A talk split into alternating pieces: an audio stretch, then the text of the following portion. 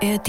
Wir wissen aus der Bundeskriminalstatistik, dass jede Stunde in Deutschland 13 Frauen Opfer von Gewalt werden. Und dabei bleibt es eben auch nicht stehen, sondern fast an jedem Tag versucht ein Partner oder Ex-Partner seine Frau umzubringen. Und an jedem dritten Tag ist er sogar damit erfolgreich. Die Ergebnisse haben uns wirklich selbst umgehauen. Damit haben wir nicht gerechnet. Ähm, wir sind von wahrer Gleichberechtigung wirklich noch meilenweit entfernt. News Junkies. Verstehen, was uns bewegt. Ein Podcast von RBB24 Inforadio. Hi und herzlich willkommen zu einer neuen Folge von den News Junkies. Heute am Montag, dem 12. Juni mit Lisa Splanemann und Christoph Schrag. Hi. Wir sind heute auf ein Thema gestoßen, bei dem ist uns erstmal Hören und Sehen vergangen. Ein Drittel der jungen Männer sagt, es ist okay, wenn die Hand mal gegenüber der Partnerin ausrutscht. Und jeder dritte junge Mann gibt an, Gewalt gegen Frauen auch mal anzuwenden, um sich Respekt zu verschaffen. Gewalt wird also nach wie vor von einem großen, beträchtlichen Teil als in Ordnung eingestuft. Das zeigen aktuelle Umfrageergebnisse, über die wir heute in der Folge sprechen.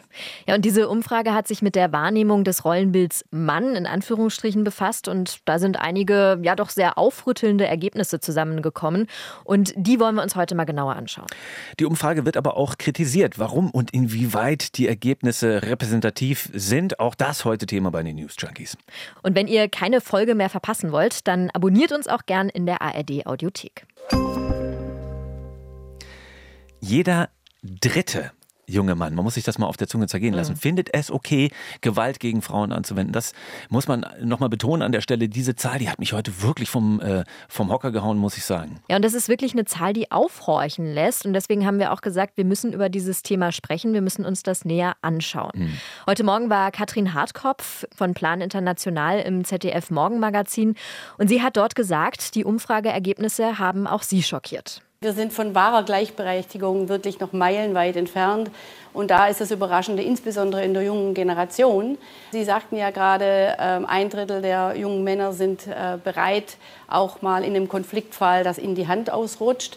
Ähm, das macht was mit, äh, mit der jungen Generation, dass sie so in den traditionellen Rollenbildern verhaftet sind. Und das war das Ergebnis auch dieser Umfrage. Und auf das Thema Gewalt gegen Frauen, da kommen wir gleich noch ausführlich zu sprechen. Wir konnten dazu eine Expertin befragen. Aber Lisa, lass uns erstmal allgemein auf diese Umfrage gucken. Mhm. Du hast dir die Ergebnisse genauer angeschaut. Worauf wurde da der Schwerpunkt gelegt? Also es ging darum, Näheres über die Wahrnehmung des männlichen Rollenbilds in unserer Gesellschaft herauszukriegen. Diese Umfrage heißt Spannungsfeld Männlichkeit und wurde von der Organisation Plan International durchgeführt. Und diese Ergebnisse hat Plan International auch auf der Website veröffentlicht. Also wen das nochmal im Detail interessiert, kann man sich da auf jeden Fall nochmal durchklicken.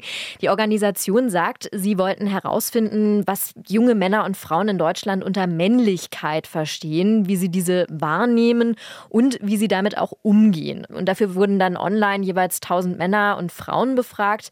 Bei den Befragten handelt es sich auch um eine jüngere Zielgruppe, kann man sagen, nämlich um junge Menschen zwischen 18 und 35 Jahren. Und in der Umfrage wurden mehrere Themenbereiche abgefragt. Also dazu gehören zum Beispiel Bereiche wie Gefühle und Gesundheit, Risiko und Wettbewerb, aber eben auch Gewalt in der Partnerschaft. Mhm. Und wenn man sich jetzt diese Ergebnisse mal so anschaut, ganz grob zusammengefasst kann man sagen, dann sieht man, noch immer wird das klassische Rollenbild des Mannes akzeptiert und befürwortet und das auch von einer nicht kleinen Gruppe von Befragten. Es wurden ja auch Frauen befragt. Wie ist äh, die Einstellung der jungen befragten Frauen in Bezug auf Männlichkeit gewesen? Das fand ich ganz interessant. Da wurden nämlich ganz deutlich Unterschiede klar anhand der Ergebnisse zwischen Männern und Frauen. Da gehen die Vorstellungen nämlich recht weit auseinander. Die deutliche Mehrheit der jungen befragten Frauen hat nämlich angegeben, inzwischen solle jeder Mann wissen, welches Verhalten in Sachen Gleichberechtigung von ihm erwartet werde. Und genau das führe eben auch zu Konflikten in der Partnerschaft. Gerade so diese unterschiedliche Herangehensweise, diese unterschiedliche Position, die Männer und Frauen in der Befragung einnehmen. Das sagt Katrin Hartkopf von Plan International. Ähm, schockierend ist für uns in der Tat die Gewaltbereitschaft der jungen Männer, aber auch das Rollenverständnis, dass über die Hälfte der Männer sagen, es ist ihnen eigentlich äh, in ihrer Rolle sehr klar, dass sie der Ernährer der Familie sind und dass sie eben auch an ihre Partnerin die Erwartung haben, dass sie zu Hause bleibt, sich um Haushalt und um die Kinder kümmert. Mhm. Während 70 Prozent der Frauen sagen, nee, mit diesem Rollenverständnis kommen sie überhaupt nicht klar. Sie wollen das so gar nicht und dann kommt es eben zu Konflikten in den Partnerschaften. Konflikte, die dann eben auch mal handgreiflich enden können, äh, wie die Umfrage dann zeigt. Jetzt ist es aber auch so, dass die Umfrage Spannungsfeld Männlichkeit, so heißt sie ja von Plan International, äh, die wird auch kritisiert und Gegenstimmen sagen da, das kann man nicht einfach so als Datengrundlage verwenden. Was sind denn da die Hauptkritikpunkte? Also kritisiert wird zum Beispiel, dass zu wenig Daten gesammelt worden sein. Es wurden ja 1000 Männer, 1000 Frauen befragt und das Redaktionsnetzwerk Deutschland schreibt in einem etwas älteren Artikel, für bevölkerungsweite Umfragen würden in den meisten Fällen mindestens 1000 Personen befragt. Also das heißt, man befindet sich da schon eher am unteren Level des Ganzen, aber äh, man kann da schon auch in dem Fall von repräsentativ sprechen, wenn man jetzt nach dieser Definition geht. Was aber auch ganz wichtig ist, dass die Umfrage natürlich immer einen Querschnitt der Bevölkerung abbildet also dass da unterschiedliche Gruppen zum Beispiel auch zu Wort kommen. Und wir haben da auch nochmal bei Plan International nachgefragt und die Organisation betont, es handele sich nicht um eine Studie, sondern um eine Umfrage, die auch repräsentativ sei und deshalb auch entsprechend Rückschlüsse auf die Gesellschaft zulasse. Und offenbar, ich meine, tatsächlich decken sich diese Zahlen ja auch mit, mit anderen Erhebungen. Klaus Horelmann, Senior Professor an der Hertie School, äh, kommt bei männlichen Rollenbildern auf ähnliche Ergebnisse. Der war heute nämlich heute Mittag Gesprächspartner im Inforadio beschäftige mich ja seit Jahrzehnten mit dem Thema, wie entwickelt sich das Rollenbild vom Mann, wie setzt es sich vom Rollenbild der Frau ab, wie sieht es mit der männlichen Unsicherheit aus. Und ich kann bestätigen, auch aus unseren Untersuchungen, die jungen Männer in Deutschland sind verunsichert. Und äh, es ist äh, nach unserer Studie nicht die Mehrheit, sondern nur die knappe Mehrheit, aber die ist es nun einmal, die traditionellen Rollenbildern immer noch anhängt, trotz aller Veränderungen der Gesellschaft. Glauben Sie, ich bin mal der Familienernährer und übersehen, dass sich die Verhältnisse so enorm schon verändert haben, dass das aus rein finanziellen Gründen heute schon gar nicht mehr möglich ist. Also da wirken ganz alte hm. Muster leider immer noch stark nach. Also da sieht man, da gehen auch die Beobachtungen in eine ähnliche Richtung. Und wir haben vorhin auch mit Katharina Göppner gesprochen. Sie ist vom Bundesverband Frauenberatungsstellen und Frauennotrufe, Frauen gegen Gewalt. Auch sie sagt, die Ergebnisse aus dem Bereich Gewalt gegen Frauen decken sich auch mit ihren Beobachtungen und Fakten. Wir reagieren da nicht so überrascht darauf als BFF, weil die Zahlen sich ja sehr mit Zahlen decken, die wir auch aus, aus Dunkelfeldforschungen kennen, wenn es um Gewalt gegen Frauen und Mädchen geht. Ähm, und die Zahlen sagen uns ja schon seit langer Zeit, dass etwa 40 Prozent der Frauen in Deutschland einmal körperliche oder sexualisierte Gewalt erlebt haben. 60 Prozent, also mehr als jede zweite, mindestens einmal sexuelle Belästigung erlebt und jede siebte Frau eine strafrechtlich relevante Form von sexualisierter Gewalt. Das heißt eben, und das bestätigt die Untersuchung meines Erachtens, dass wir alle Betroffene von Gewalt kennen und wir aber eben auch alle Täter kennen, also diejenigen, die die Gewalt ausüben. So, und deswegen ist es gut, dass die Untersuchung den Blick auf die gewaltausübenden Personen richtet, um eben dann nochmal zu gucken, was kann man denn wirklich tun gegen Gewalt an Frauen und Mädchen. Also jetzt mal ganz abgesehen davon, wie gut oder wie schlecht diese Umfrage vielleicht gemacht ist, wenn wir mal nur auf diese Aussage gucken, wo jeder Dritte sagt, wenn einmal die Hand ausrutscht in der Beziehung, nicht so schlimm. Also, dass es da ein großes Problem bei Männern gibt, das steht ja außer Frage, weil Gewalt an Frauen ist real und an der Tagesordnung muss man nur den Blick äh, drauf wenden. Äh, und darauf hat auch Familienministerin Lisa Paus von den Grünen direkt hingewiesen in einer Reaktion auf diese neue Umfrage. Wir wissen aus der Bundeskriminalstatistik, dass jede Stunde in Deutschland 13 Frauen Opfer von Gewalt werden. Und dabei bleibt es eben auch nicht stehen, sondern fast an jedem Tag versucht ein Partner oder Ex-Partner seine Frau umzubringen. Und an jedem dritten Tag ist er sogar damit erfolgreich. Frauen haben aber ein Recht auf Schutz vor Gewalt. Und da können sie sich auch auf uns verlassen. Wir werden ein Gesetz auf den Weg bringen für das Recht auf Schutz vor Gewalt. Und deswegen fand Paus die Ergebnisse zu den Rollenbildern bei jungen Männern jetzt zwar irgendwie erschreckend, aber eben auch nicht so überraschend. Diese Zahlen, die die Familienministerin da anspricht zu Gewalt gegen Frauen, kommen von einer Statistik vom Bundeskriminalamt. Und da sieht man diese, ja, man muss es ja wirklich so sagen, erschreckenden Ergebnisse.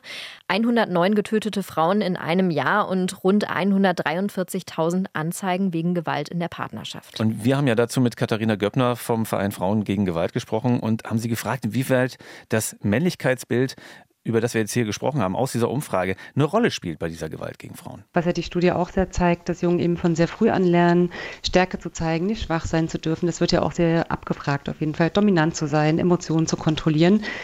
Alleine klarzukommen. Und das wiederum hat natürlich einen Einfluss darauf, wie ich auf Frauen und Mädchen blicke, aber auch auf Transpersonen, nicht-binäre Personen, eben alles, was als nicht männlich gilt, sage ich mal, und was ich ihnen zugestehe, welche Rollen sie einnehmen sollen und dass sie sich eben unterordnen sollen. Und das wiederum hat zur Folge oder kann zur Folge haben, dass Gewalt zumindest legitimiert wird oder selbst sogar ausgeübt wird. Wie sieht denn die Gewalt gegen Frauen genau aus? Also worüber reden wir da? Hm, wir reden über ganz unterschiedlichste Formen von geschlechtsspezifischer Gewalt, eben sexualisierter Gewalt, psychischer Gewalt, körperlicher Gewalt oder auch digitaler Gewalt. Sehr oft eben Gewalt, die innerhalb von Partnerschaften auch stattfindet, aber oft auch sozusagen außerhalb von Partnerschaften von anderen Familienangehörigen oder Bekannten und anderen Personen ausgeübt wird. Ähm, und wir reden über Formen von Gewalt, die eben Frauen und Mädchen und andere Personen treffen, weil sie Frauen und Mädchen sind und aufgrund ihres Geschlechts. Und wir reden über Formen von Gewalt, die ein strukturelles Problem in der Gesellschaft darstellen und eben kein individuelles Problem von Betroffenen.